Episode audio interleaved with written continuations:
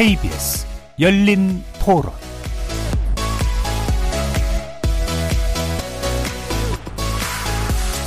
안녕하십니까. KBS 열린 토론 정준희입니다. 지금은 수사가 착착 진행되고 있기 때문에 지금 국정조사를 하자고 하는 것은 오히려 정치적인 의도가 있는 것이다. 진실은 거짓말로 은폐되고 있고 증거는 조금씩 폐기되고 있습니다. 바로 국정조사가 필요로 하는 이유입니다. 주호영 국민의힘 원내대표, 박홍근 더불어민주당 원내대표의 목소리 차례로 들어보셨는데요.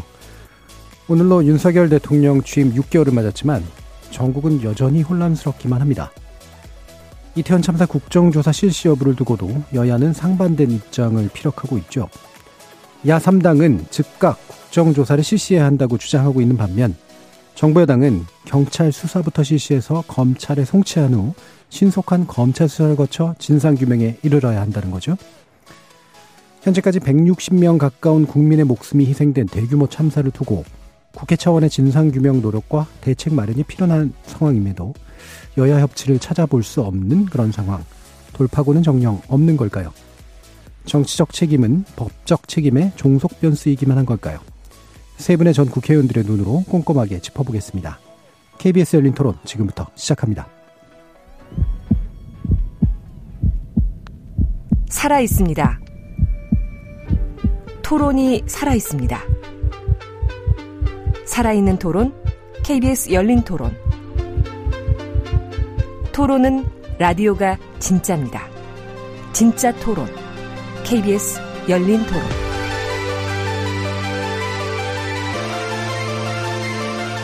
오늘 토론 함께 해주시는 세 분 소개해드립니다. 김영우 전 국민의힘 의원 나오셨습니다. 예, 안녕하세요. 신경민 전 더불어민주당 의원 함께 하셨습니다. 네, 신경민입니다. 안녕하십니까. 박원석 전 정의당 의원 자리해 주셨습니다. 네, 안녕하세요. 박원석입니다. 문자로 참여하실 분은 샵 9730으로 의견 남겨주시면 됩니다. 단문은 50원, 장문은 100원의 정보 이용료가 붙습니다. KBS 모바일 콩 그리고 유튜브를 통해서도 무료로 참여하실 수 있습니다. 자, 오늘로 윤석열 대통령 취임 6개월이 됐습니다. 어, 여야 평가는 뭐 예상 가능합니다만 크게 어, 엇갈리고 있는데요. 어, 일단은 전반적인 그 취임 6개월 평가 말씀부터 들어보도록 하죠. 김영 의원님. 6개월 더 있다가 평가하면 안 될까요? 그때 또 한 번 하겠습니다. 예. 그 저는 누차 얘기합니다마는 그 윤석열 정부 어, 모든 국정 운영에 있어서 방향은 맞는다. 네. 어, 생각을 하고 있습니다. 어, 하지만 어, 이제 방향이 맞는다는 거는 어, 지난 그 5년 동안 문재인 정부 때에 여러 가지 이제 경제 정책의 실패, 뭐 소, 소득 주도 성장이라든지 또 부동산 정책이라든지 이런 거로부터 지금 어, 바뀌고 있지 않습니까? 그런 면에서는 그 방향이 옳다 생각을 하고요. 어, 대외 관계도 마찬가지입니다. 한미 관계 많이 사실 흔들렸었고요. 또 한일 관계도 최악이었고 아, 그런데 이제 어, 이번 해외 순방에도 한미일 정상회담을 이제 한다고 하는데 예, 어떻게 될지는 두고 봐야 되겠습니다만은 예, 지난 문재인 정부 때보다는 그래도 어, 어, 한미 관계도 다시 이제 회복이 되는 것 같고 한일 관계도 새로운 변화가 모색되는 그런 계기는 지금 만들어지고 있다 생각합니다. 그런 면에서는 어, 방향은 옳게 잡았고 옳게 가고 있다. 다만 에, 국내 정치, 그러니까 국회를 중심으로 하는 그 정치에 있어서 협치가 전혀 이루어지지 않는다는 점에서 어, 이것은 우리가 뭐 야당만 탓하기에는 에, 또 여당으로서의 책임 무겁지 않습니까? 음. 또 대통령의 어떤 정치력, 어, 어떤 정치의 의지, 협치의 의지 이런 게 에, 조금 더 어, 필요하다라는 생각은 합니다. 그래서 음. 그런 면에서 어, 그 어떤 에, 정치에 있어서의 그 부족함, 음. 아 이런 건좀더 분발을 해야 되고요. 어 저는 뭐 늘 그렇게 생각합니다. 국정 운영이라고 하는 것은 망망대해에서 어마어마하게 큰그 항공모함이 항해하는 거하고 똑같거든요. 갑자기 항공모함이 방향을 틀 수는 없습니다. 뭐 90도 이렇게 틀 수가 없어요. 예, 천천히 예, 틀어야 됩니다. 그래서 어 물론 예, 문재인 정부 때의 잘못을 반성하고 그 위에서 어, 새로운 방향을 지금 모색해 가고 있는 것이란 말이죠. 음. 예, 그런 측면에서 방향을 서서히 잘 바꾸되 그 내용을 좀 더 충실하게 가져가야 된다라는 생각을 합니다. 예. 저는 아, 그래도 희망이 있다 생각을 합니다. 음. 너무나 많은 일이 있었고요. 지난 6개월 동안 정말 많은 일이 있지 않습니까? 뭐 가장 최근에는 이태원 아, 참사서부터 그 이전에도 많이 일이 있었는데 이런 상황에서도 앞으로 이제 더 어, 정치력을 좀 발휘하고 어, 그렇게 하면은 그래도 희망이 있지 않겠나 생각을 하죠. 예. 그 방향의 전환 필요성과 방향의 어, 어떤 그 가리키는 바 이런 것들은 올바른데 그 내용을 채울 정치의 결핍 내지 부족이 좀 아쉽게 남는다라는 말씀 주셨습니다. 네. 김영 의원님이 참 일관되다라고 느끼는 게요. 취임 100일 때 하셨던 평가가 거의 유사했었거든요. 예. 아 그렇습니까? 예. 어, 그래서 야, 역시 저는 또- 웬간해서 바뀌지 않습니다. 예. 방향이 워낙 올바르시니까 예, 방향을 바꿀 필요가 없으셨던 것 같습니다. 자, 그러면 아, 이번엔 신경미 의원님 말씀 들었죠. 이번 대선은 0.73%로 해서 사실은 이 국가가 어, 반으로 쪼개졌구나라는 것을 실감하는 예. 네, 그런 투표였어요. 그러면 물론 이겼죠. 어, 뭐 승자 독식이니까요. 한 표라도 더 많으면 그러니까 그것은 뭐 어쩔 수 없는 우리 제도니까 그건 인정을 할 수밖에 없고요. 그렇다고 그러면은 대통령의 자세는 뭐 너무나 분명합니다. 합니다. 말할 필요가 없는 거죠. 그런데 지금 후보 시절에 얘기한 것이 공정과 상식이었고 대통령이 되고 난 뒤에 얘기한 게 거기에 덧붙여서 자유를 붙여놨거든요. 이 말대로만 했으면은 지금 6개월 그리고 당선 이후 8개월 이 시점에 아, 굉장히 평가가 아, 역시 잘하는구나, 괜찮구나. 존경까지는 안 받더라도 인정을 받을 만한 시간이 됐어요. 근데 지금 그렇게 안 됐습니다. 공정, 상식 다 날라갔고 자유도 날라갔습니다. 조금 이따 우리가 얘기할 기회가 있- 있겠습니다만은 이 헌정사상 초유의 에, 비행기 동승을 언론사에 거부를 해서 한 언론사를 아예 제껴버리는 뭐 이런 이런 사태까지 왔고요. 그러니까 신뢰가 일단은 제일 중요하다고 다들 누구나 입이 있는 사람은 얘기를 하는데 신뢰 면에서 어 급추락을 했고요. 그리고 무능하다는 그 판단이 에, 이미 자리 잡아서 음. 이걸 이걸 지금 뒤집기가 굉장히 어려워 보여요. 어, 우리 난제의 난제는 지금 계속해서 오는데 제가 누차 얘기하듯이 경제적 난제는 코로나 이후에 뭐 빤히 예상이 됐던 거고 예. 거기에 외교와 안보 그리고 지금 이태원 압사 사태로 보면은 이 사회적 난제까지 지금 겹쳐 보입니다. 음. 그러니까 정치, 경제, 사회, 외교, 안보가 지금 모두 다 큰 난제가 아주 뭉텅이처럼 몰려오고 있는데 이렇게 신뢰가 떨어지고 무능한 걸로 찍히고 유연함도 없습니다. 아, 그 고집스러움이 지금 내외에 다 확인이 되고 이러면 그리고 인사에서 이미 실패한 것이 여러 번 드러났고 이러면 이제 오히려 어떻게 보면 이번 이태원 사태에서 보여준 것은 거기 현장에 있었던 시민들이 비명과 절규를 하고 전화를 걸어서 신고까지 하는데도 이 비명을 현장 비명과 절규를 전해주는데도 귀 막고 눈 감은 거거든요. 예. 그러니까 지금 이 이태원 사태에서 보여준 이런 거 그리고 이 MBC 동승 거부 사태에서 보여주는 자유에 대한 무시 이것을 이 정도 됐으면은 안 해야 됩니다. 근데 지금 말과 다르게 하고 있거든요. 그러면은 말한 대로 하지 않는 사람이다. 그런 지도자다라는 것이 각인이 돼 가고 있어서 이것을 지금 6개월 시점에서 갑자기 바 꾸리라고 아무도 기대하질 않아요. 음. 이렇게 되면은 존경과 인정은 그만두고 잘못하면 국민들로부터 어, 조롱을 받고 국민들이 돌아보려고 하지 않는 지도자가 되면은 나머지 4년 6개월이 정말 암담한 거예요. 그래서 이 여러 가지 위기들을 어떻게 국민들과 함께 헤쳐나갈지 저는 이 대목에서 한번 심각하게 어, 정부 여당이 모여서 한번 브레인스토밍을 할 필요가 돼, 필요가 있어요. 근데 음. 이 브레인스토밍을 할 자세가 안 돼 있지 않는데 아주 절망스러운 순간이라고 생각합니다. 예. 그러니까 공정상식, 자유, 어, 내건 가치를 안 지켰기 때문에 신뢰가 무너졌는데, 그리고 게다가 뭔가를 문제 해결할 수 있는 능력이 없다라고 국민들은 판단을 하고 있는데 아무리 뭐라고 얘기를 해도 이 기조가 안 바뀔 것 같아서 생기는 좌절감이나 또는 이제 무시, 예, 조롱 뭐 이런 것들이 어- 얼마나 리더십의 위기를 크게 남길 것이냐 우려하시는 말씀이셨네요. 네, 그러면 박원석 의원님. 그러니까 6개월이면 이제 보통 정권에서 허니문 기간이 끝나는 시점이라고 네. 얘기를 하잖아요. 그러니까 이제 냉정한 그 평가에 직면하게 되는 지금부터 시점인데 저는 이 정부는 그보다 훨씬 더 앞서서 음. 냉정한 평가를 받고 있다. 근데 그거를 외부의 도전이거나 혹은 야당의 비협조 이런 게 아니고 음. 결국 스스로의 무능과 또 무지와 아, 무책임으로 자초했다 이런 생각이 들고 그런 무능과 무지와 무책임이 어, 급기야는 이제 무정부 상태로까지 치닫고 있는 거 아닌가 네. 그런 굉장히 큰 위기감을 에, 갖습니다. 특히나 이번 이태원 참사로 보면 도저히 이게 이해할 수 없는 일들이 곳곳에서 어, 그날 밤에 일어났고 그 결과가 156명의 우리 정말 꽃다운 시민들의 목숨을 앗아간 그런 참사로 귀결된 게 아닌가 싶습니다. 음, 정권이 바뀌게 되면 결국 전부 대통령 얼굴을 쳐다보고 대통령 입을 쳐다보게 됩니다.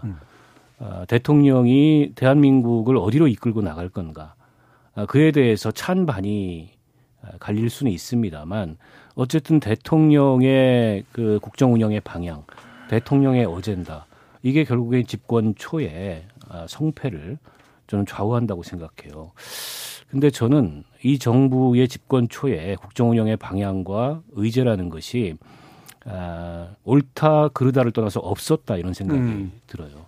도대체 뭘 하고 싶은 건지, 뭘 중심으로 어, 국정을 이끌고 가려고 하는지, 어떤 대한민국을 만들려고 하는지를 지금도 저는 감을 못 잡겠습니다. 음. 유일하게 도드라진 것은 지난 정부와의 차별성. 음. 그게 외교에 있어서도 안보에 있어서도 경제에 있어서도 물론 어떤 정권이든지 정권이 교체되고 나면 지난 정부와 차별성을 기하는 것은 불가피합니다. 그렇죠. 근데 지난 정부와의 차별화만 있어서는 안 되는 거예요. 어, 그 스스로가 지향하는 국정 운영의 방향이 있어야 되고 어젠다가 있어야 되고 정책의 우선순위가 있어야 되고 어, 그리고 그 정책이 지향하는 그런 어떤 색깔이 있어야 되는데 이 정부는 저는 그게 없는 게 가장 큰 문제가 아닌가 싶다 이런 생각이 들고요.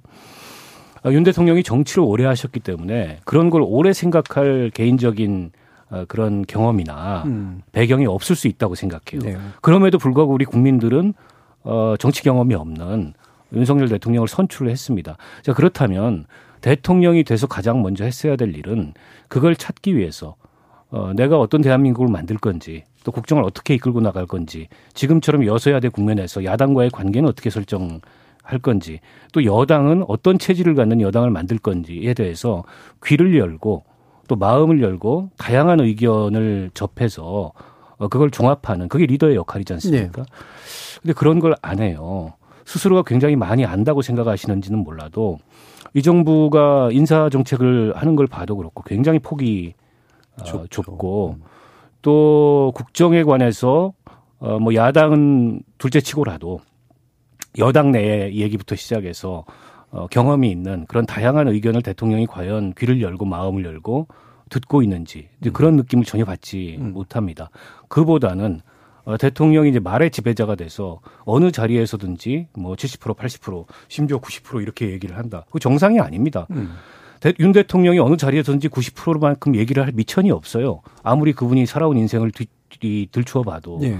그럼에도 불구하고 저는 본인이 굉장히 잘 알고 있다. 음. 그리고 자기가 경험한 그런 경험치에 의해서 국정을 해나가면 된다는 엄청난 착각에 저는 빠져 있는 것 같아요. 착각을 넘어서 오만에 빠져 있는 것 같습니다. 그렇다 보니까는 온통 지금 국정이 난장판이 됐고 이렇게 되면은 아, 이른바 늘공이라고 하는 직업 공무원들이 일을 안 합니다. 책임을 안 질 국리만 하는 거죠. 저는 이번 이태원 참사에서도 그게 결정적으로 드러났다고 생각하고 이 정권의 공기를 딱 그 이 맡아 보니까 아, 결국 이 정권은 별로 뭘 하고 싶은 의욕이 없고 뚜렷한 방향도 없고 그러면 우리는 책임을 안 지는 게 우선이다. 괜히 나중에 직무유기니 직권남용이 이런 책임을 질 필요가 없다. 근데 이런 자세가 전 너무 역력하다고 생각해요. 음. 그 결정적인 예가 얼마 전에 장관들 다 모아놓고 비상경제 대책회의를 했습니다. 예. 근데 그 회의에서 비상함이 느껴지셨나요? 저는 비상함을 조금 더 느낄 수가 없었습니다. 그리고 지금 이 삼고 현상부터 시작해서 지금 채권 시장, 금융 시장의 혼란까지 우리 경제 목전에 다가온 그런 거대한 먹구름이 있는데 그런 얘기를 앉아서 집중적으로 토론하는 것도 아니고 장관들이 마치 성과 보고회 하듯이 줄줄이 돌아가면서 현실감 없는 어, 부처의 계획을 얘기하는 것으로 그쳤습니다. 예. 그걸 보고서 과연 이 경제나 민생에 뭔가 좀 이 새로운 어떤 돌파구가 생길 것 같다, 새로운 반전이 생길 것 같다라는 느낌을 국민들이 전혀 받지 못했어요. 어, 그 형식은 뭐 어, 공개해서 그 회의를 하는 형식은 뭐 새로운 형식이고 좋았다 치더라도 내용이 전혀 그걸 따라가지 못했습니다. 그걸 보면서 저는 대한민국의 경제 관료들이 어, 경제 정책을 하루 이틀 운영한 사람들이 아닌데 늘 경제 관료들이 그 앉으면 어, 습관처럼 하는 얘기들 이외에 지금 이 세- 거대한 도전 앞에서 우리를 둘러싼 이 세계 환경이 바뀌고 있는 경제 네. 환경이 바뀌고 있고 안보 환경이 바뀌고 있는 이 거대한 도전 앞에서 어떻게 이 이걸 끌고 나갈 건가 대한민국을 어- 어떤 방향으로 끌고 나갈 건가에 대해서 아무런 새로운 얘기가 없는 저는 그런 모습을 지금 보이고 있다고 생각합니다. 그게 사실은 지금 윤석열 대통령과 윤석열 정권이 직면한 정치 위기의 본질이에요. 예. 근데 이거를 지금 야당 그 이나 혹은 전 정권을 때려잡고 야당 대표를 수사하고 어, 사정 정국 으로 간다 그래서 돌파할 수 있냐? 저는 절대 그럴 수 없을 거라고 생각합니다. 예. 이미 대한민국이 이렇게 단순한 나라가 아니고 간단한 나라가 아니고 우리 국민들이 간단하지가 않습니다. 저는 그게 고스란히 지금 윤 대통령 국정 운영에 대한 지지율에 반영돼 있고 음. 이렇게 되면요. 결국 이른바 콘크리트 지지층 나라를 팔아먹는다 그래도 지지할 사람들만 남겨서 정치를 하겠다는 건데 그러면 1년 반 뒤에 있을 총선에서 여당이 어떻게 총선을 치를 수가 있겠습니까? 예, 예. 그리고 윤 대통령이 남은 임기를 어떻게 끌고 나갈 수가 있을 게 있겠어요. 그런 면에서 저는 이제 6개월이 됐기 때문에 또 하나의 이게 이제 아, 계기점이잖아요. 이 계기점에 지난 6개월 동안의 국정 운영에 대해서 정말 그 이 허심탄회하게 통렬하게 한번 돌아보고 뭔가 이게 변화할 수 있는 예. 아, 그런 계기로 삼았으면 좋겠습니다. 음. 예. 그, 뭐 이제 결국 1대 2의 그 토론이 되는데, 그, 맞습니다. 뭐 지금 그 두 분의 그 야당 그 의원님들 얘기한 거, 어, 맞는 부분이 꽤 있어요. 음. 그런 것도 우리가 이제 잘 새겨 들어야 된다 생각을 하면서도, 음, 조금 좀 말씀드리고 싶은 거는, 아, 그것도 있습니다. 굉장히 윤석열 정부의 그 아, 출범과 동시에 상당히 어려운 조건이었어요. 아, 이건 지금 변명이 아니라 상황을 그냥 말씀을 드리는 겁니다. 아, 윤석열 정부가 출범하자마자 거의 뭐, 어, 야당에서는 특히 민주당에서는 0.73%짜리 정부다, 정권이다라는 말들을 하면서 네. 어, 야당 의원들이 처음부터 사실 그 정권이 이 바뀌었다라는 거에 대해서 받아들이지 않으려고 하는 움직임이 너무 컸어요. 제가 볼 때는.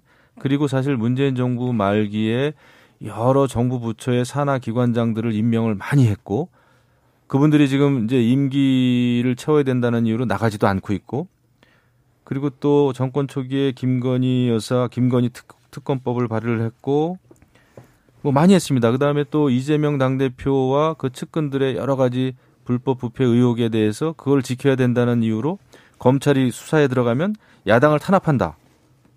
그래서 결국은 정권 퇴진 운동을 해야 된다라는 것까지 지금 확대해 가지고 운동을 벌이고 있단 말이에요.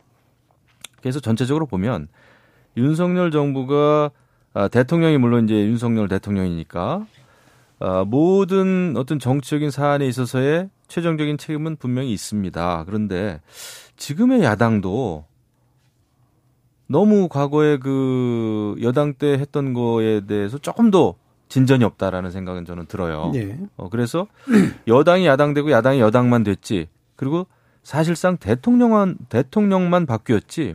실질적으로 정권이 교체됐는가? 지금 여전히 국회에서는 야당이 압도적인 다수고 말이죠.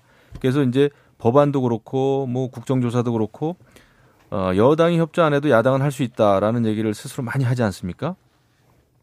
그리고 또 여러 차례 무슨 그 저 회기 쪼개기다 뭐다 해가지고 해가지고 많은 거를 통과를 시켰어요. 지금 어, 야당은 그래서 결국은 어, 윤 정부가 잘 되기를 바라는 어떤 그런 심리보다는 윤 정부를 어떻게 해서든지 끌어내리거나 퇴진시켜야 되는 게 아니냐라는 심정으로 지금 어, 야당으로서 정, 국정 운영에 참여하고 있는 것 같아서 굉장히 좀 아, 여당의 입장에서 아, 조금 그 아, 뭐라 그럴까요? 에, 좀 불만입니다. 솔직히 네. 말씀드리면 네. 아, 물론 저는 아, 윤 정부가 여러 가지 면에서 미흡했다는 점을 저는 시인해야 되고 반성해야 된다고 봅니다. 아, 그리고 아, 우리가 또 이따 얘기를 하겠습니다마는 저는 그래도 어, 윤석열 대통령이 해외 순방 이번에도 떠나기 전에 대국민 담화문이라도 발표하면서 여러 가지 현안에 대해서 이야기하면서 어, 그 해외 순방에 대한 의미와 취지도 더 소상히 설명도 하고 이르면서 가기를 원했는데 그게 지금 이루어지지 않고 있는 것 같아서 예.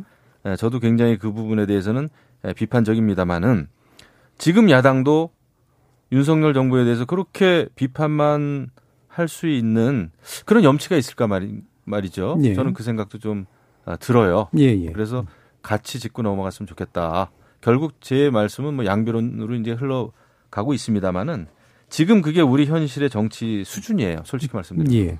알겠습니다. 이게 이제 전반적인 평가를 해야 되다 보니까 예, 이 얘기 저 얘기 다 이제 나와서 이제 뭉뚱그려서 할 수밖에 없는 측면들이 있어서요. 쪼개가지고 이제 나머지 얘기를 좀 했으면 좋겠습니다. 아, 국정조사 얘기나 이런 거 이제 이태원 참사 해결 문제는 좀 뒤로 좀 미루고요. 아까 신경민 의원께서 이제 아, 지금 대통령 순방 과정에서 이제 MBC가 어, 대통령기 전용기를 같이 동승해서 취재하는 것을 딱 찍어서 이제 거절한 것에 대해서 어, 이게 또 이제 상당히 지금 뭐 논란이 되고 있지 않습니까? 그래서 이 부분에 대해서 이제 어떤 생각들을 하시는지 좀 짧게, 짧게씩 끊어서 좀 들어봤으면 좋겠는데요. 박원석 의원님 말씀 주시죠. 그 윤석열 대통령이 취임사에서 자유를 33번 말씀을 하신 이래로 기회가 있을 때마다 자유를 굉장히 강조를 음. 했는데 저는 윤 대통령이 말씀하신 자유는 도대체 어떤 자유인지 묻고 싶습니다. 음. 이 얘기를 우리가 처음 하는 게 아마 아닐 겁니다. 네. 어, 민주주의 사회에서 자유의 가장 기본적 구성 요소가 표현의 자유고 언론의 자유입니다. 아, 근데 비판 언론과 긴장 관계에 정권이 늘 놓일 수밖에 없어요. 어떤 정권도 저는 그렇다고, 그렇다고 생각합니다. 싫어할 수밖에 없습니다. 근데 싫어하는 것과 언론의 취재의 자유를, 언론의 자유를 제한하는 것과는 전혀 다른 네. 일이죠. 대통령이 해외 순방을 가는데 지난번에 그 미국에서 있었던 그 비속어 논란, 그와 관련된 MBC의 보도에 대해서 국민들이 느끼는 평가는 제각각일 수 있을 것 같아요. 그리고 그에 대해서 책임을 물어야 되겠다라고 생각을 한다면 책임을 물을 방법은 얼마든지 있습니다. 그게 민영사상의 대응도 있고 네. 또 행정적인 제재도 있습니다.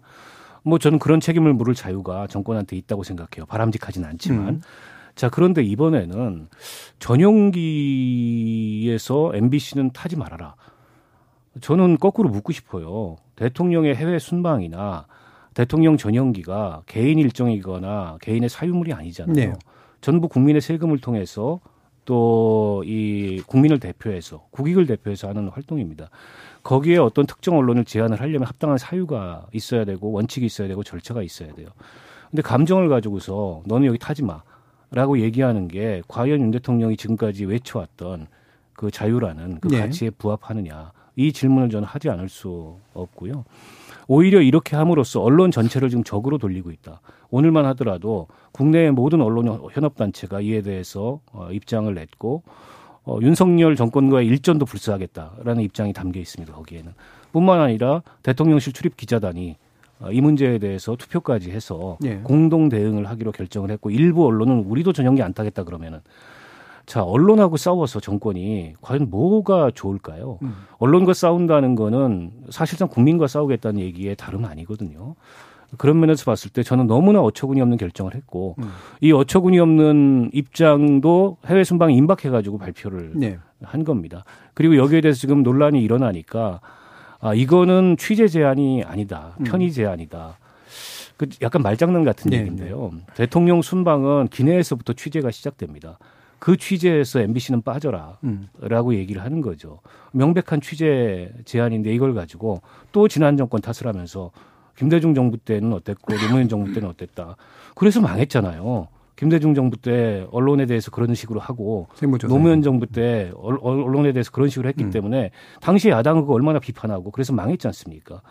근데 그거를 왜 답습하려고 합니까? 심지어는 훨씬 더 졸렬한 방식으로. 음. 그런 면에서 저는 이게 대통령의 의지가 아니고서는 음. 참모들의 의견만 가지고서 저런 방침이 나올 수가 없거든요.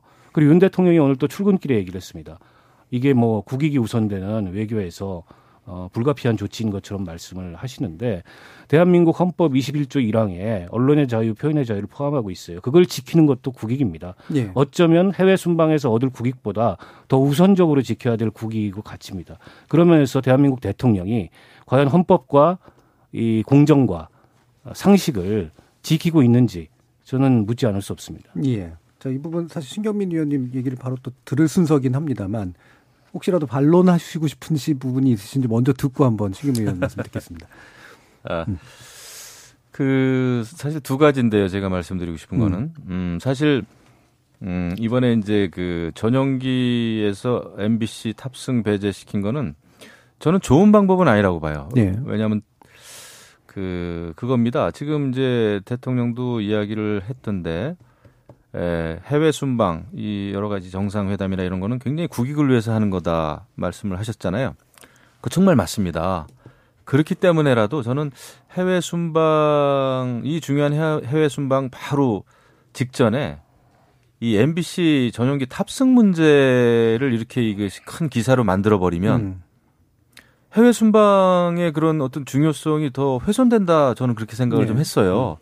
왜 하필 그 탑승 가지고 배제를 시킬까? 차라리 송사를 걸던 음. 아니면 MBC에 대해서 정말 그 법적인 절차를 취하던 다른 제재 수단이 있으면 차라리 그것이 좋은 방법이 아닌가 말이죠. 예. 저는 생각을 좀 했습니다. 왜냐하면은 어, 그런 것보다 이 탑승 배제라고 하는 것은 훨씬 단순한 것 같지만은 이 휘발성이 커요. 폭발성. 예, 불이 음, 붙습니다. 그리고 계속 기사화될 가능성이 크고 오히려 앞으로 MBC 기자들이 해외 순방에 대해서 어떤 기사를 쓸까에 대해서 국민들이 더 관심을 가질 네. 가능성이 커요. 그럼 MBC만 키워주는 결과가 아닌가 저는 그렇게 음. 생각을 예. 합니다. 그래서 아, 요, 요거는 뭔가 정무적으로 좀 잘못했다라는 생각을 음. 저는 우선 음. 합니다. 아, 다른 방법을 택했으면 더 좋았겠다 생각을 음. 하고 그 다음에 기본적으로 이번에 이제 많은 또 언론이나 언론 단체들도 아, 이, 이 대통령실의 조치에 대해서 이제 비판을 하는데 뭐 이해하는 부분이 있죠 저도 그런데 조금 윤 정부의 모든 조치에 대해서는 좀 선택적으로 또 비판을 많이 하는 것 같아요. 그러니까 예를 음. 들면 아까 과거 얘기하지 말라 그러셨지만은 안 할 수가 없는 게 예전에 그러면은 그 뭐 조선일보 그 통일부 풀 기자단인데 그것도 어 남북 회담 그 풀 기자단에 들어 들어간 그 특, 특정 기자를 바로 그냥 뭐 한 시간인가 두 시간 전에 배제시킨 거. 그건 물론 대통령이 아니라 통일부 장관이 그렇게 한 거지만은 제가 알기에는 그때 대통령실하고 어, 충분히 그 협의 없이는 거 거의 불가능하지 않았나 생각이 드는데 그때도 과연 많은 그 언론 단체나 기자들이 에, 비판을 했던가 말이죠. 저는 기억이 잘 없거든요. 예. 어 그래서 너무 지금 또 언론 단체들도 이때다 싶어서 어 이렇게 비판을 하는 게 아닌가 그런 저는 생각도 좀 듭니다. 그래서 어 언론 쪽에서도 어 좀 이렇게 선택적으로 비판하는 거는 맞지 않다 생각합니다. 저는 이번 대통령실의 조치는 상당히 제가 봐도 좀 어색하고 어 조금 이렇게 좀 더 대담하게 오히려 그 언론을 대했으면 좋겠다. 그리고 예. MBC가 지난번에 뭐 잘못한 조치나 무슨 김건희 여사 대역을 쓰고 이런 거에 대해서 제대로 시정 조치나 뭐 사죄하지 않은 거에 대해서는 법적인 그 법적으로 문제를 삼라 이거예요. 예. 어. 근데 이게 탑승 배제의 그 대응으로 나오다 보니까 아, 조금 그 너무 좀 옹졸해 보이는 그런 이미지를 이미지를 지울 수가 없네요. 저는 예. 사실은. 그럼 제가 간단하게 확인해 보고 싶은 게 그때 이제 풀단에서 그 기자를 배제했던 게 네. 조선일보에 대한 배제입니까? 아니면 다른 이유로 인한 어떤 개인에 대한 배제입니까? 그게 그 탈북 기자라는 이유로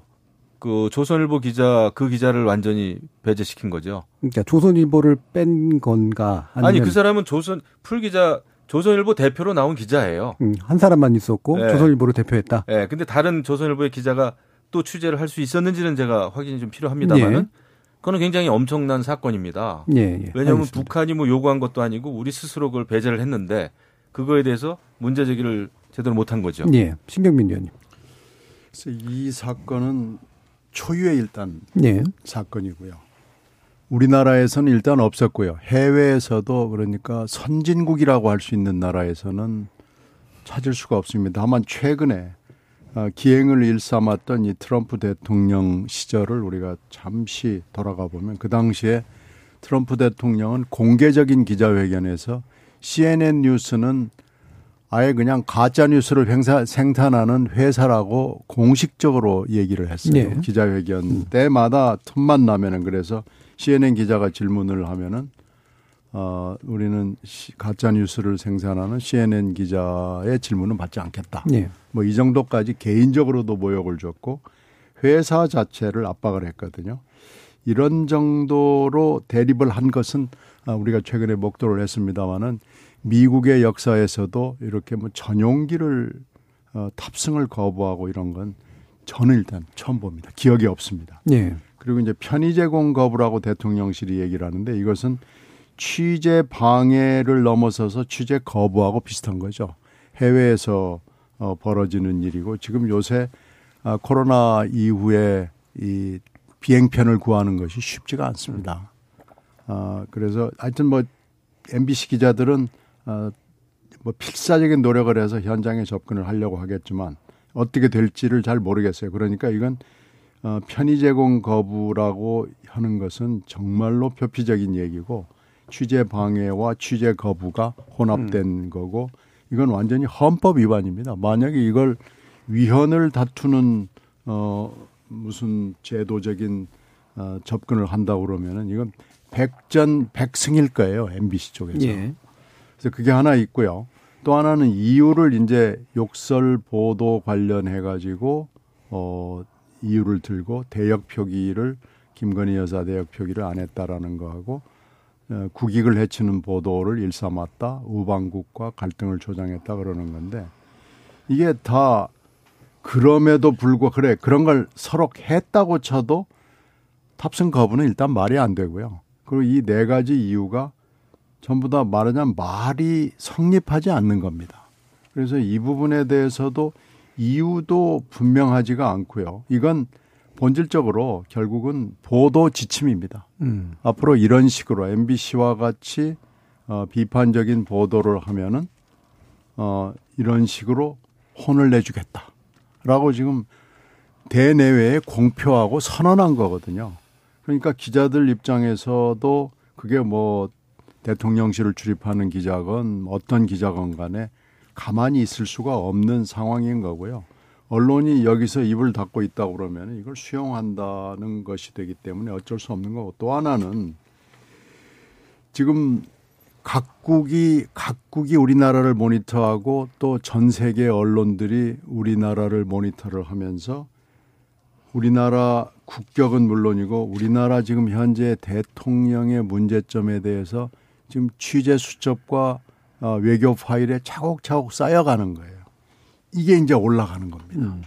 어, 지난번에 뉴욕 역설, 욕설과 뉴욕 역설의 대응이 올라가 가지고 대서특필이 되고 전 세계 언론들이 웬만하게 중요하다 우리들이 보는 언론들이 다 다뤘잖아요. 예. 이것도 반드시 그렇게 됩니다. 일단 국제적으로 언론 단체들이 가만히 있을 수가 없고요. 이걸 만약에 유엔으로 끌고 간다고 그래도 할 말이 없게 돼 있고요.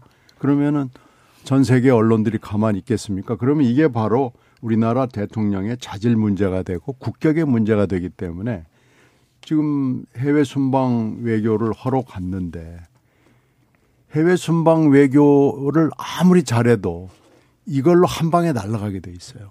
그래서 이런 이건 국익을 해치는 행위를 대통령실과 대통령이 하고 있는 거다라는 거고요. 또 여당의 반응도 저는 꼭 지적을 하고 싶습니다. 오늘 배현진 의원이 어, 뭐돈 많은 회사니까 가서 편한 민항기 타고 가면 된다 이런 얘기를 했는데 배현진 의원이 MBC 출신입니다. 제, 네. 제 후배입니다. 음. 그런데 언론의 실무를 몰라도 언론 실무를 해본 적이 없을 거예요. 네. 이런 이런 순방 취재를 가가지고 얼마나 이 풀 시스템을 굴리고 그게 마감을 맞추기 위해서 노력을 하고 하는 걸 해본 경험이 없는 것이고요. 언론에 대한 이해도 전혀 없고 실무에 대한 이해도 없고 여당 의원이라는 것, 대통령실을 바라보는 입장만 지금 생각하는 거지. 정치도 모르고 어, 헌법적인 법률적인 질서도 모르고 언론도 모르는 이런 의원의 자질을 보여줬다는 점에서 저는 배현진 의원은 좀 반성을 크게 해야 된다고 생각합니다. 예. 제가 짧게 한 말씀만 예. 드릴게요. 그 편의 제공 제한이라 그래서 그 전용기에 그 풀단 기자들을 탑승시키는 것을 대통령실이 베푸는 편의인 것처럼 예. 말하는 거는 굉장한 저는 오해라고 생각합니다. 비용을 다 내요. 음. 언론사들이 전용기 탑승하는 비용을 때문에 이거는 그 풀단 취재에 의무적으로 응해야 될 그런 대통령실의 의무를 이행하지 않겠다는 거예요. 예. 저걸 거부하는 거는 특정 언론에 대해서 마치 대단한 시혜를 그동안에 언론에 베풀었고 그 시혜에 있어서 조금의 차별을 MBC에 대해서 MBC가 이제 왜곡 보도를 했다는 이유로 본인들 판단에 음. 두겠다라는 거는 사실이 아닙니다. 음. 저걸 편의 제공이라고 말하는 것 자체가 저는 대단한 왜곡이라고 보고 편의 제공이 아니고 의무입니다. 그거는 예. 대통령실에. 예. 근데 그 의무를 이행하지 않겠다. 특정 언론만을 대상으로. 라고 얘기하는 거기 때문에 아까 신경민 의원님 말씀하셨듯이 이거 위헌 논란까지도 나올 수 있는 그런 예. 소지가 충분히 있다고 봐요. 그 위헌 논란은 아닙니다. 제가 좀 말씀드리면 어, 취재원이 취재를 거부한 사례는 많아요. 홍준표 대표도 그 MBN 그 기자 어 그 당사무실 출입 거부했습니다. 그 제가 정확히 기억, 기억은 안 나는데 그게 한 달인지 세 달인지 예. 그리고 우리가 트럼프를 쫓아갈 필요도 없고 제가 트럼프 뭐 좋아도 안 합니다만은 그 CNN 기자 전용기 탑승 못 시켰습니다. 안 시켰습니다. 아, 그래서 이게 그 취재원의 경우에 우리가 이제 취재, 저도 이제 취재원이 많이 됐었죠. 정치를 하면서. 어, 저는 뭐 그런 경우는 없습니다만은 어떤 취재원의 경우에는 특정 기자, 그거는 중앙 기자가 됐든 지역 기자에 대해서 됐든 취재 그 거부를 할 수 있습니다. 왜냐하면은 상당히 악의적이고 또는 왜곡 보도를 반복적으로 한다 했을 때는 그 취재를 계속 안, 당해야 되느냐 그러면 취재원이 그건 아니거든요. 그래서 이것을 우리가 무조건 특정 언론사를 무슨 비행기에서 탑승 탑승 안 시켰다고 하는 거 이거 자체가 완전히 무슨 어 보도 통제 예, 보도 지침으로 또 이제 말씀들을 하시고 그러는데 저는 그 차원까지는 아니라고 봅니다. 예. 다만 저는 제가 볼 때는 정무적인 차원에서는 굉장히 치사하게 보이고 옹졸하게 보일 이 정무적인 판단을 누가 왜 했는지 저는 그게 정말 국익에도 도움이 안 되고 해외 순방 기사 보도에도 도움이 안 될 일을 왜 했는지 저는 그게 정말 제가 여 어, 여당의 한 사람으로서 화가 나는 거지. 예. 예, 이거 자체가 뭐 불법이고 위헌이다. 저는 그거는 아니라고 봐요. 예. 예전에도 그렇지 않았고 그다음에 에, 출입 기자실 출입 못하게 하고 이런 거는 많이 있었거든요. 예, 네, 박원석 의원님. 근데 이게 정당이나 혹은 어떤 임의적인 단체가 그런 제안을 두는 거하고 정부와 대통령이 그런 제안을 두는 거는 전혀 무게가 다릅니다. 예. 그렇기 때문에 이게 이제 위헌성이 있다고 제가 말씀을 어, 드리는 거고요. 그리고 트럼프도 에어포스원 탑승을 거부한 적은 없어요. 백악관 출입을 제한하려고 했다가 네. 거기 이제 법원에 의해서 제동이 예. 걸려가지고 뿔단에서 빼려고 했던 어마어마한 비난을 받고서 결국엔 철회를 했던 어, 전례가 있지 전용기에 탑승을 안 시킨다? 글쎄요, 저는 그런 얘기는 민주주의 국가에서 제가 기사를 읽어봤습니다. 좀 찾아드릴게요. 네, 들어본 적이 없어서 혹은 좀 사실 확인이 필요할 것 같고요. 어, 결과적으로 저게 이제 정무적으로 정치적으로 네. 좋을 거냐 현 정부에 저는 그렇지 않을 거라고 생각합니다. 그건 김영호 의원님도 말씀하셨듯이 저럴수록 MBC의 보도에 국민들이 더 관심을 갖게 되고 더 집중을 하게 되고 예. 결국에는 지금 윤석열 정부로부터 탄압을 받는 그런 어떤 이제 언론의 표상으로 MBC가 떠오를 거기 때문에 음. 어, 어떻게 보면 MBC 입장에서는 나쁠 게 없는 어, 그런 상황이 됐고 윤석열 정부 입장에서는 정치적으로 굉장히 마이너스가 되는 왜 저렇게 어리석은 행동을 하는지 모르겠어요. 예. 신현욱 씨부터 말씀하실 거 있을까요? 아니, 이게 옛날에는 아, 그 대통령실 옛날 청와대죠. 예. 청와대가 편의 제공을 많이 해줬어요. 예전에는요. 근데 예. 그게 YS 때부터로 제가 기억이 나는데 아, 이것도 미국 흉내를 좀 낸 겁니다. 네, 자비로 아, 하도록. 네, 음. 미국이 돈을 받는데 음. 민항 그 항공 요금보다 더 받아요. 음. 어, 비싸게 받습니다. 저도 그때 워싱턴 특파원을 할때 어, 한번 신청을 했는데 어마어마한 액수가 초청이 예. 초청 그, 그 탑승 비용으로 음.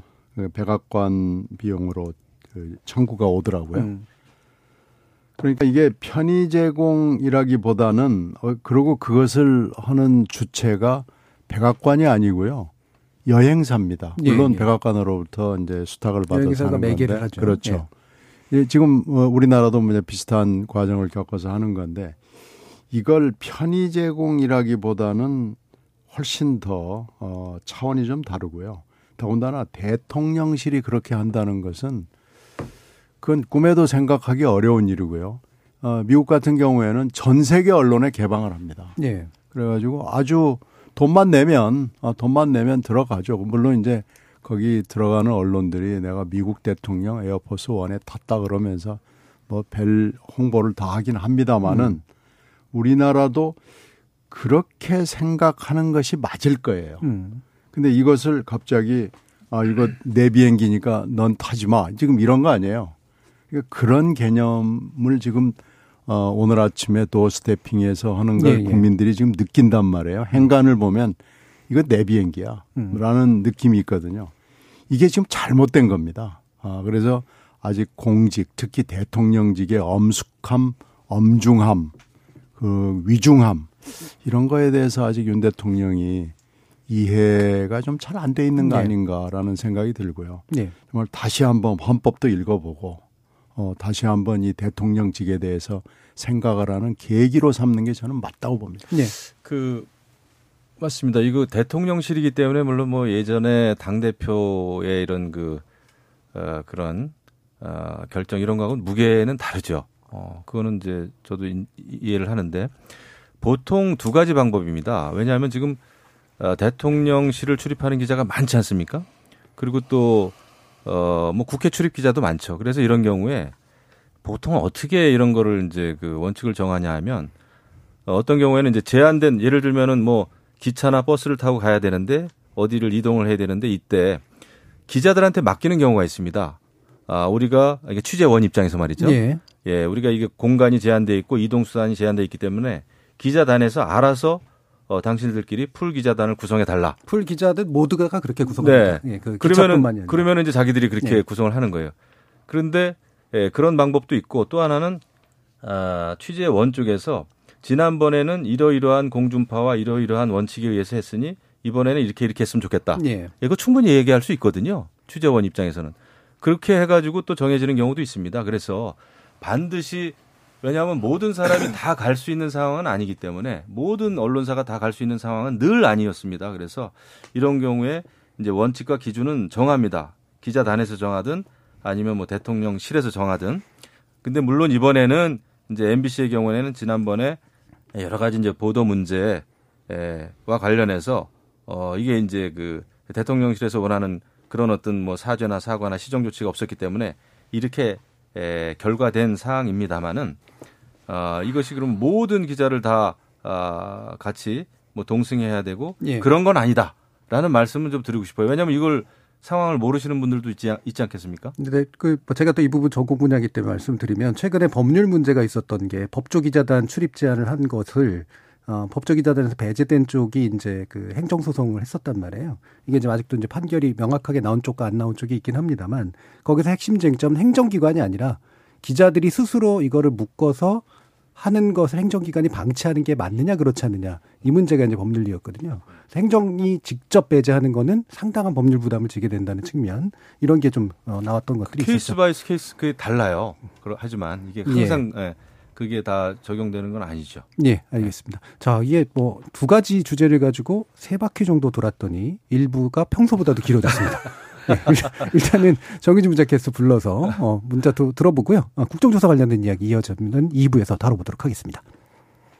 네, 지금까지 여러분이 보내주신 문자들 소개합니다. 9565님. 윤석열 정부가 지금까지 무엇을 했는지 모르겠습니다. 지금껏 문재인 정부 탓, 야당 탓하다 6개월이 지난 것 같습니다. 더 이상 기대할 게 없어 보입니다. 김영성님. 조선왕조보다 긴 600년 같은 6개월을 보낸 국민들 참 힘듭니다. 김진희님. 윤석열 정부는 기본부터 다시 돌아봐야 합니다. 절규에도 불구하고 국민의 안전을 무시한 현 정부, 뼈저리게 반성하고 다시 시작해야 합니다. 신뢰와 믿음부터 심어주세요. 5753님. 한 표 차이라도 이긴 건 이긴 겁니다. 왜 그렇게 윤 대통령을 혹평하세요? 대통령께서는 열심히 하고 있고 앞으로 잘 될 거라고 생각해요. 한미일 협력도 잘하시잖아요. 정혜경님. 전 진심으로 윤석열 정부가 잘 되길 바랍니다. 어찌되었건 우리 손으로 뽑은 대통령이잖아요. 그러니 제발 정신 좀 차려주세요. 김진만님. 못하는 건 그럴 수 있고 응원할 수도 있습니다. 헌데 이 정부는 스스로 자신의 잘못을 인정하지 않고 잘한다고 생각하니 문제입니다 해주셨고요. 7086님. 현 정부 답답합니다. 왜 이런 방식으로 MBC를 키워주나요? 참 아이러니합니다. 라고 보내주셨네요. 네, KBS 열린 토론. 이 시간은 영상으로도 생중계하고 있습니다. 유튜브에 들어가셔서 KBS 일라디오 또는 KBS 열린 토론을 검색하시면 지금 바로 토론하는 모습 보실 수 있습니다. 방송을 듣고 계신 여러분이 시민 농객입니다. 계속해서 청취자 여러분들의 날카로운 시선과 의견 보내주세요. 지금까지 문자캐스터 정의진이었습니다. 토론이 세상을 바꿀 수는 없습니다. 하지만 토론 없이 바꿀 수 있는 세상은 어디에도 없습니다.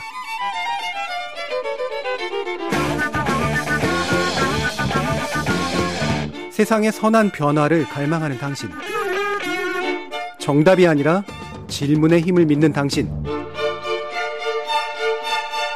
우리 KBS 열린 토론에서 만납시다.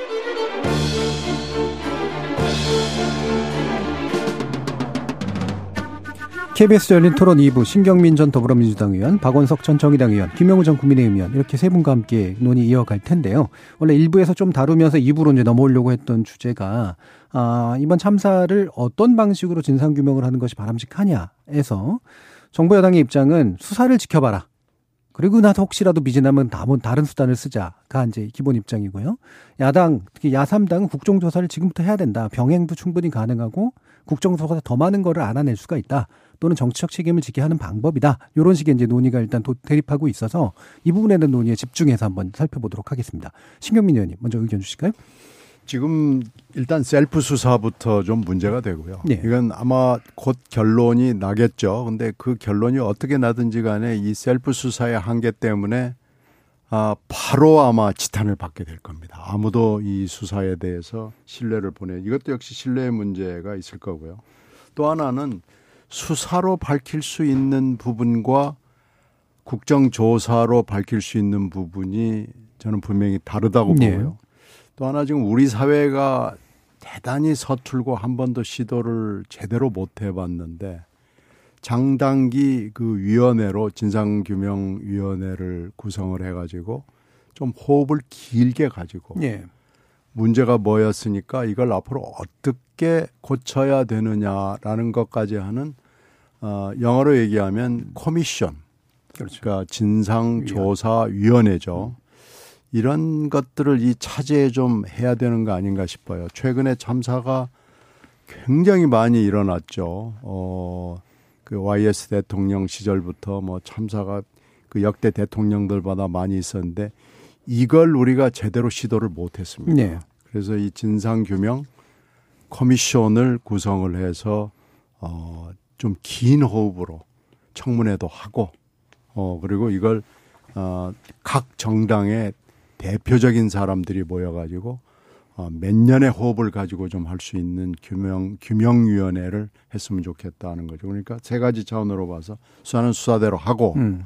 국조는 국조대로 하고 국조는 아마 우리 지금 현재 국조법이 뭐 그렇게 긴 기간을 주지 않기 때문에 짧은 호흡에 조사가 될 거예요. 그래서 하고 그리고 어 커미션 진상규명위원회도 하고 그래서 이 문제를 다시 또 옛날에 했던 방식으로 수사 후다다닥 해서 몇 사람한테 개인 책임 묻고 아유 우리 책임 다 했다. 그리고 손 털고 나가버리면 참사는 참사대로 되풀이되고 또 대응 방식도 또 똑같이 되풀이되면서 예. 우리가 뭐가 바뀌었냐 이런 얘기를 또 되풀이하게 될 겁니다. 그래서 저는 국조는 전혀 다른 차원의 문제이기 때문에 어 이렇게 자꾸 대응하지 말고 서로 공방하고 이러지 말고 했으면 좋겠어요. 예. 그러니까 수사는 형사적 책임의 영역이고 국정은 이제 정치적 책임의 영역으로 좀 더 포괄적이고 네. 그러니까 위임하는 거죠 위원회가 commission commission이 좀더 어, 장기적으로 내용을 구체적으로 마련하는 이제 그런 방식으로 병행하거나 또는 적어도 세 가지가 다 시도될 필요가 있다. 자 김영우 의원. 음, 저는 뭐 이번 그 이태원 참사가 진상이 제대로 밝혀지고 또 책임져야 될 그 책임자들이 제대로 밝혀지는 것이 굉장히 제일 중요하다라는 예. 그 원칙에 아주 100% 200%그 동의를 합니다. 그리고 저는 국정조사도 잘할 수 있으면 국정조사 정말 했으면 좋겠어요. 예. 왜냐하면 정말 이게 너무나 어이없는 대형 참사 아닙니까? 예. 또 막을 수도 있었고 사실 예, 이런 그 예상만 했고 미리 대비만 했더라면은 어, 인원 분산시키고 하는 거 충분히 할 수 있었다고 저는 생각을 하거든요. 상식적으로 제가 생각을 해도. 예. 아, 그래서 진상이 반드시 밝혀져야 되고 책임자가 아, 밝혀져야 되고 책임을 져야 됩니다. 인사 책임도 물어야 되고요. 그런데 그런 생각도 듭니다. 지금 상황에서 국정조사가 어떤 식으로 이루어질까가 너무 눈앞에 보이는 거예요. 예. 지금 사실 야당은 윤석열 정권 퇴진 운동을 지금 벌이고 있어요. 사실상 지도부도 이야기하고 그 그다음에 예, 촛불 집회에 에, 그 나가는 걸 독려를 하고 말이에요. 그래서 이런 상황이면은 국정조사도 엄청나게 에, 진상을 밝히는 쪽보다는 정권 퇴진과 연결될 가능성이 너무나 크다라는 게 저는 불을 보듯 뻔하단 말이죠. 예. 그래서 이런 상황이라면은 일차적으로는 어 수사가 먼저 확실하게 이루어지는 게 좋겠다. 다만 지금 경찰 그 특수본에서 하고 있는데 이게 셀프 수사기 때문에 저도 어느 정도 확실하게 수사가 진행될지에 대해서는 좀 의아심이 있습니다. 아, 그렇기 때문에 이제 이 검찰로 송치가 되면 검찰이 제대로 수사하고 그것이 안 되면 저는 특검이라도 반드시 가야 된다라는 입장이에요. 예.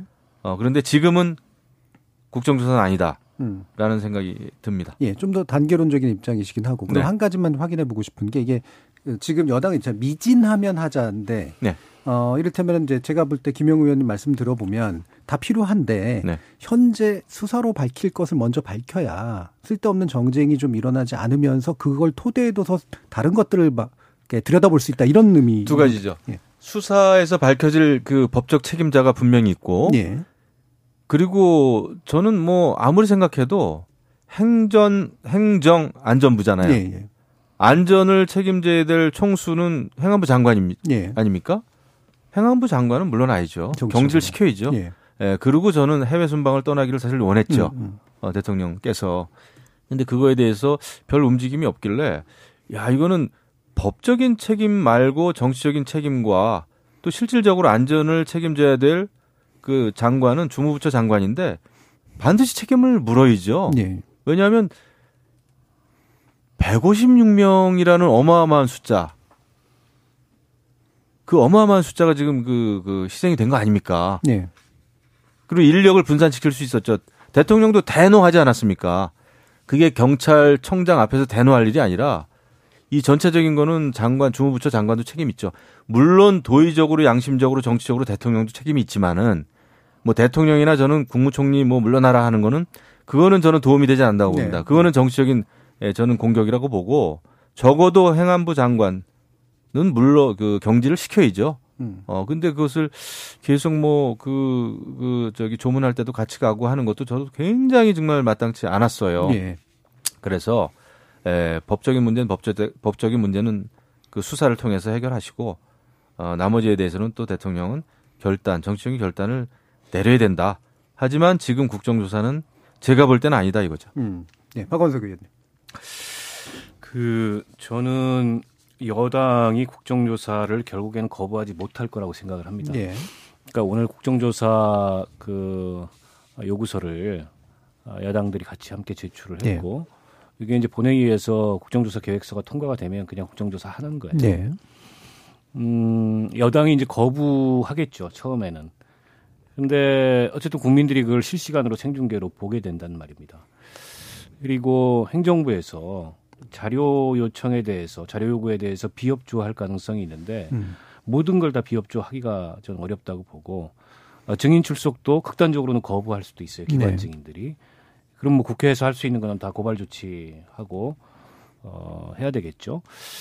근데 이제 국정조사라는 장이 음, 실질적인 어떤 강제성이 뭐 수사에 비하면 떨어지죠. 수사는 뭐 체포영장도 발부할 수 있고 구속영장도 예. 발부할 수 있고 압수수색도 할 수 있고 그에 비해서 자료 요구를 하고 증인 출석을 요구를 하고 거부하면은 뭐 고발 조치를 하고 임의동행 조사권을 발동을 하고 이 정도의 제한된 강제성이 있는데 그럼에도 불구하고 역대 국정조사가 전부 실효성이 없지 않았던 이유가 뭐냐면 국민들이 실시간으로 그걸 지켜보고 네. 있고 여론이 실시간으로 반응하고 또 상당한 제보가 들어온다는 겁니다. 음. 저는 이번에도 제보가 쏟아질 가능성이 있어요. 어디서 오냐? 일선 경찰이나 일선 행정에서 예. 제보가 쏟아질 가능성이 있습니다.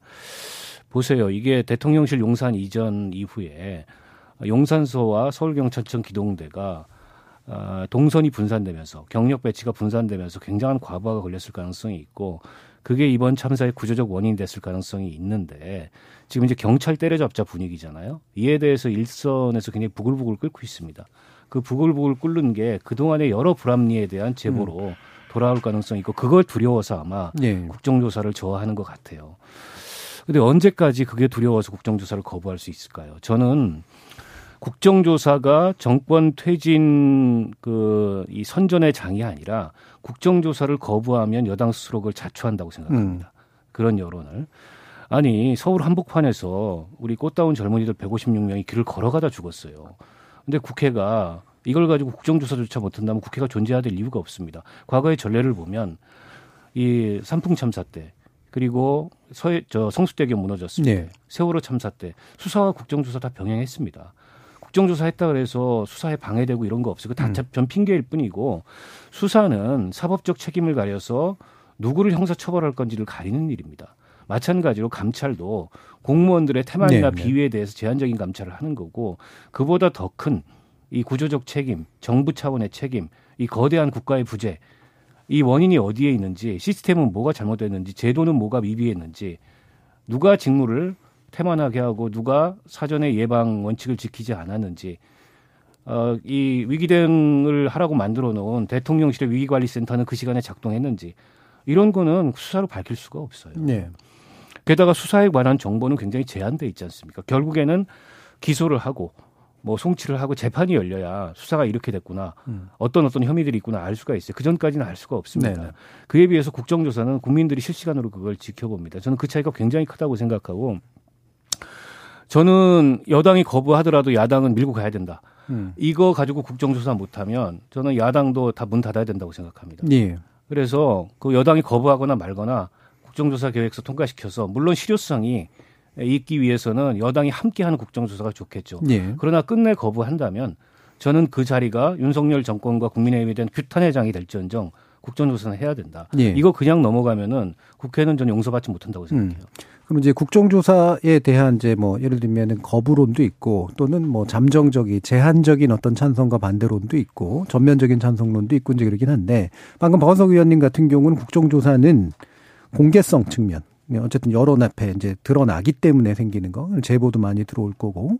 그래서 일부의 강제 수사력의 부재에 비해서 그런 것들로 메꿀 수 있고 그래서 포괄적으로 뭔가를 드러내는 데 도움이 된다라는 그런 말씀을 주셨잖아요.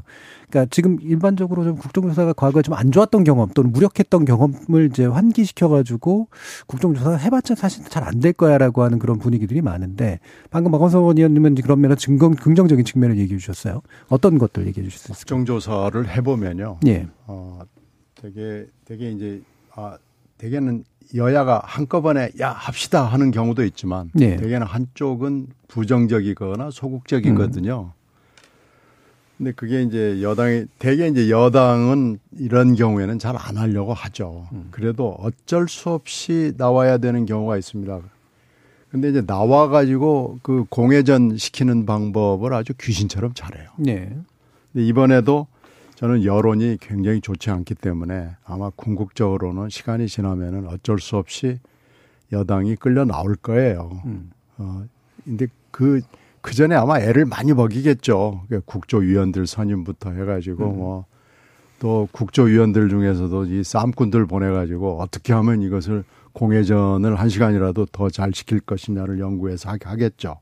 근데 이게 여론이 이 사건이 사건인 만큼 여론이 아마 국민 여론이 굉장히 나쁠 겁니다. 그런 짓을 하면 할수록 도대체 이건 국회의원이냐 뭐냐 뭐 이러면서 아마 아그 비판을 직면해서 공회전도 한계가 있을 걸로 예. 봅니다. 그러- 그래서 에, 국조는 어쩔 수 없이 열리기는 열릴 건데 그럼에도 불구하고 국회가 아무것도 안 한다, 국조를 하지 않는다, 이건 명분이 서지 않습니다. 음. 일단 일단 일단 뭐 수사가 진행 중인 거 보고합시다.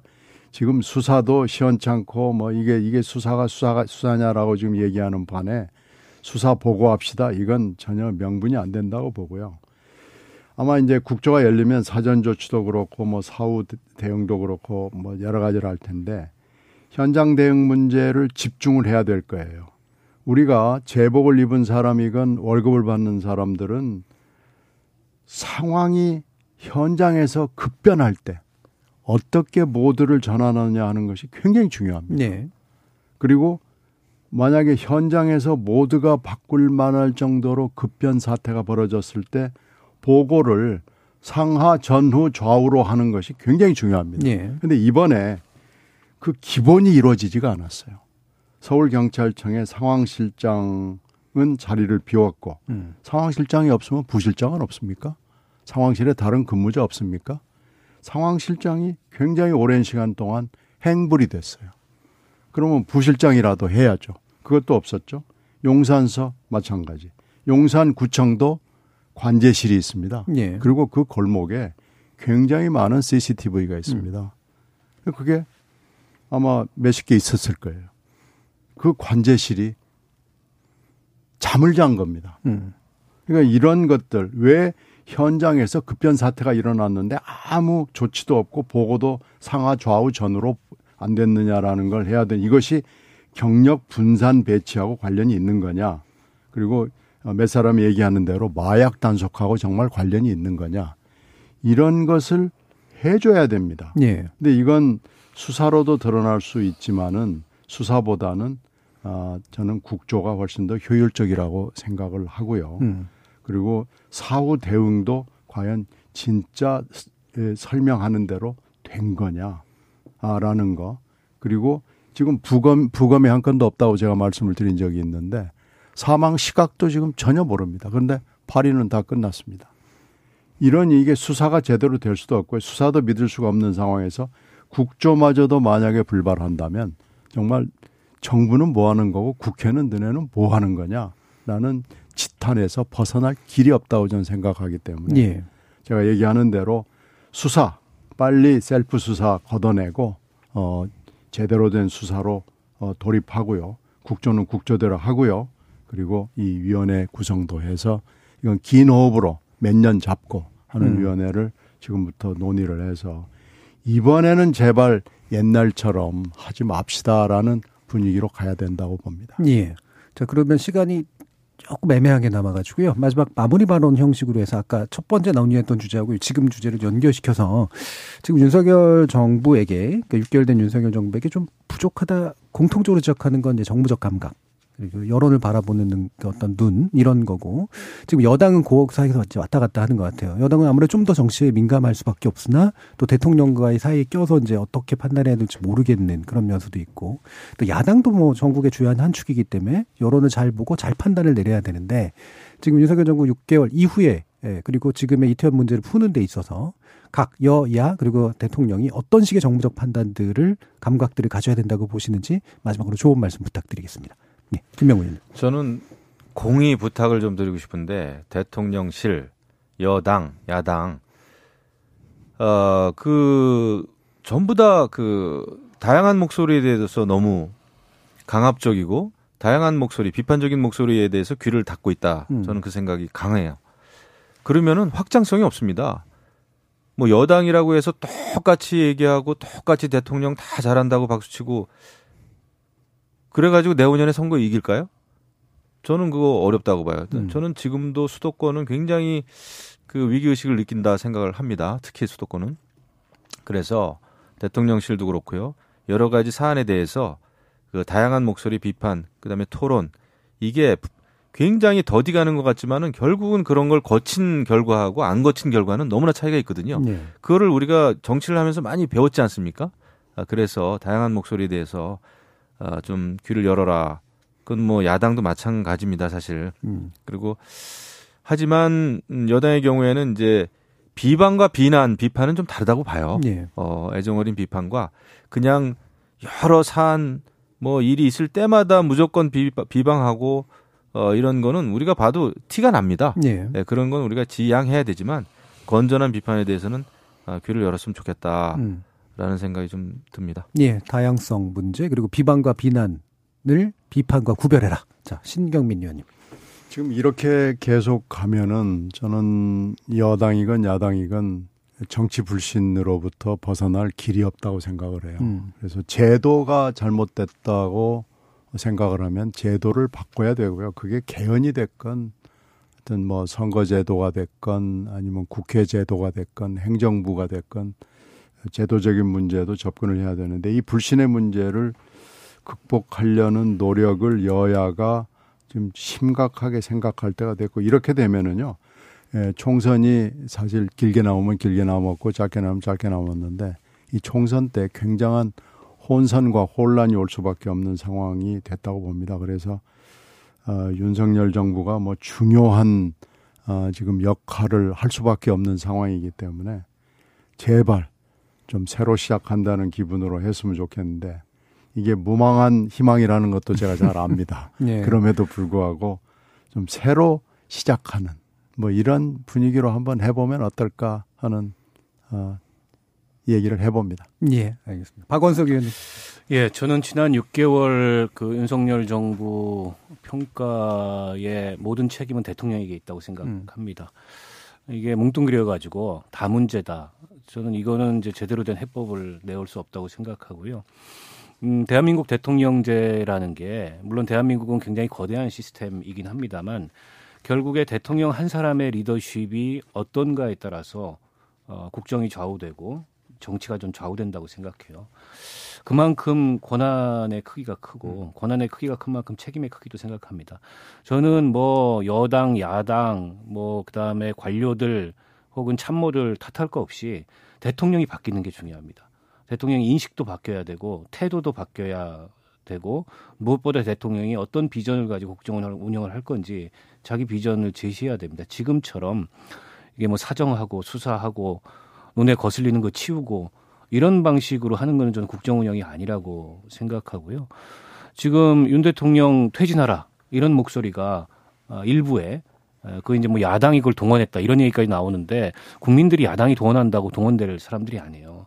목소리가 나오는 이유를 저는 생각해 봐야 된다고 생각해요. 그게 단지 야당이 발목 잡게 하고 야당이 선동한다고 생각하지 말고 이대로 가면 저는 그 목소리가 잦아들기는 커녕 훨씬 더 커질 거고 굉장히 불행한 결말을 향해서 나갈 거다라는 생각이 듭니다. 예.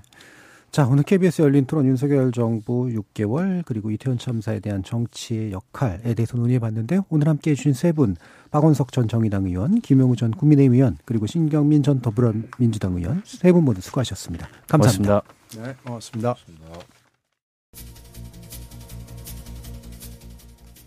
우리 사회의 집단적 문제 해결 장치가 정치여야 마땅하지만 어쩌면 지금 우리는 정치가 문제 해결까지 잘해주길 감히 바라는 단계도 아닐 것 같습니다.